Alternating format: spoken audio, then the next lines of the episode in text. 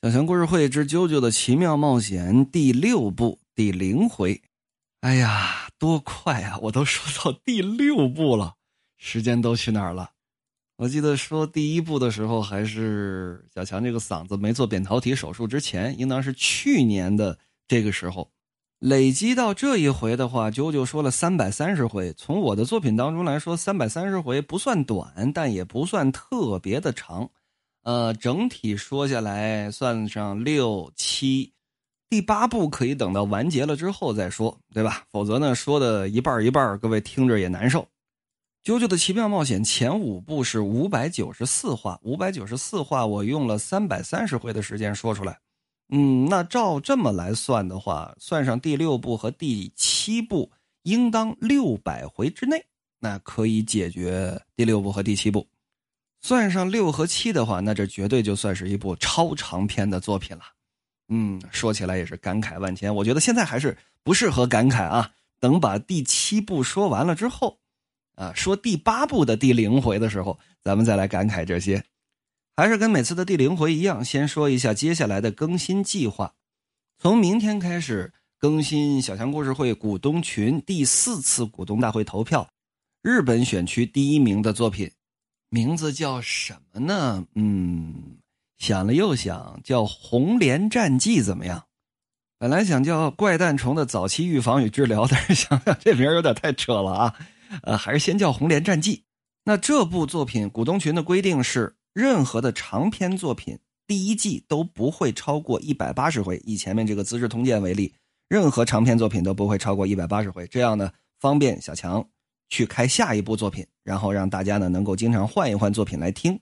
虽说我个人猜想这个《红莲战记》应当不会超过一百八十回，但是呢还是要把这规矩说一下。在《红莲战记》之后，就是咱们今天说的这个啾啾的第六部《石之海》。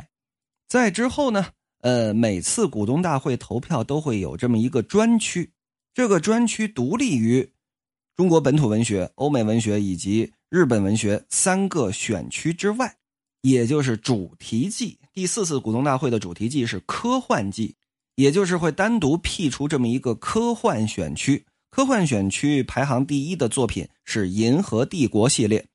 那么在《石之海》之后，就要说银河帝国系列，也要说一百八十回。银河帝国这一百八十回说完之后，就是啾啾系列的第七部，有一个非常帅气的名字，彪马野狼。在银河帝国系列播讲期间，就会进行小强故事会股东群的第五次股东大会，再选出四部作品，本土文学选区、欧美文学选区、日本文学选区，以及第五次股东大会的主题季。第五季是什么主题呢？咱们暂时先不说。那么在彪马野狼之后，就进入了小强读书季的第五季。那现在我们先来给第六部开个头。从哪儿开头呢？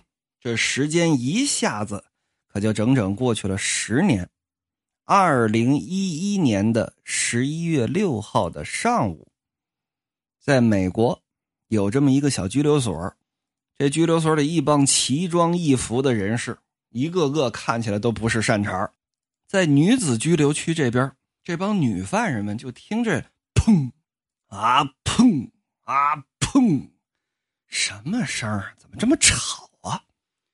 这帮女犯人们，你想想，一个个那都社会大姐，对不对？往那这么一靠，各种肤色的都有，有几对还正搂在一块儿，奔巴跟那亲呢。离着这个砰砰声最近的呀，有这么一位，是这么一黑人大姐。啊，梳了这么一头脏辫儿，呵，这大个儿能有个一米七五，那男性一米七五不显个儿，那女性一米七五显得不错了。虽说不是特别的壮实，为什么呢？书中暗表这位大姐多重呢？五十九公斤，一米七五不到一百二十斤，不算壮实，但是绝对结实，脂肪含量非常的低啊，你看着就这么就这么爷们儿。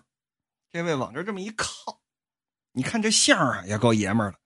自己正跟这有滋有味的，瞧着跟自己关一个屋啊，两个小姐妹奔吧跟那亲呢，呵，看着好啊，对，使劲儿，对，你给他怼墙，对对，怼墙，把胳膊勒住了亲，哎对，哎哎，正看得高兴呢，啊砰，啊砰，啊砰，不是这什么事儿，听着烦不烦呢？谁？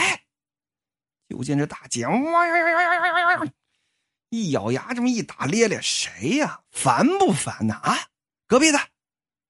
感情这声就出自于自己隔壁，不光是他，整条走廊上所有的女性在押犯人全都探出头来，怎么回事儿？哎，隔壁的，搞什么鬼？梆梆梆的磕什么？你创伤的你啊！就听隔壁啊有这么一个声，完了，全完了。昨天晚上我我被那男看守看见了，我。哎呀，我活不下去了，让我死吧！啪！就见这黑人大姐仔细，她不可能探出头来瞧啊，只能贴着这墙听这声，好像是拿脑袋呀撞这个囚犯睡的这铁床的声音。嘿嘿嘿嘿嘿，你寻死也别死这儿，死我隔壁晦气不晦气？不是，到底出什么事儿了？呃，我我记得我好像知道你叫什么名儿，你叫九九九九林是吧？你说看见了，看见什么了？看守所这巡警看见你什么了？你赶紧说！哎、我我跟你说，我我嫁不出去了，我我就嫁不出去了，我就我就应当找一个风景秀丽的悬崖，我就这么跳下去就得了。不是，到底什么事儿？你倒是说呀！啊，就是我我我我我，镜头转到隔壁的牢房。就见隔壁牢房啊，有这么一个小太妹，怎么小太妹呢？一头的黑发，但是呢，给染成了各种各样的颜色，主体是黑啊，配以很多的颜色。这眼睛可真好看，眼睛金黄金黄的瞳孔，大个儿也不矮，一米七四的个儿，体重比隔壁那位黑人大姐呢就轻一公斤，五十八公斤。如果往起一站，那也精神，非常的健美，非常有魅力的这么一位女性。多大岁数呢？一十九岁，还是个姑娘。这会儿这位姑娘管她叫九林啊，啪啪就给你别磕了，到底怎么回事？我我我看见了，可不看见了吗？看见什么了？我我我我打手搂子来着啊。不是，大姐忍不住跟那儿乐啊！你你你再说一遍啊！旁边这帮女囚犯啊，哎、干干什么活都不干了啊，全都跑过来。你再说说说，刚刚你干嘛来着？我我我我我撸了一发！哎呦，给隔壁这黑人大姐乐的哟！不是你你你说什么？你。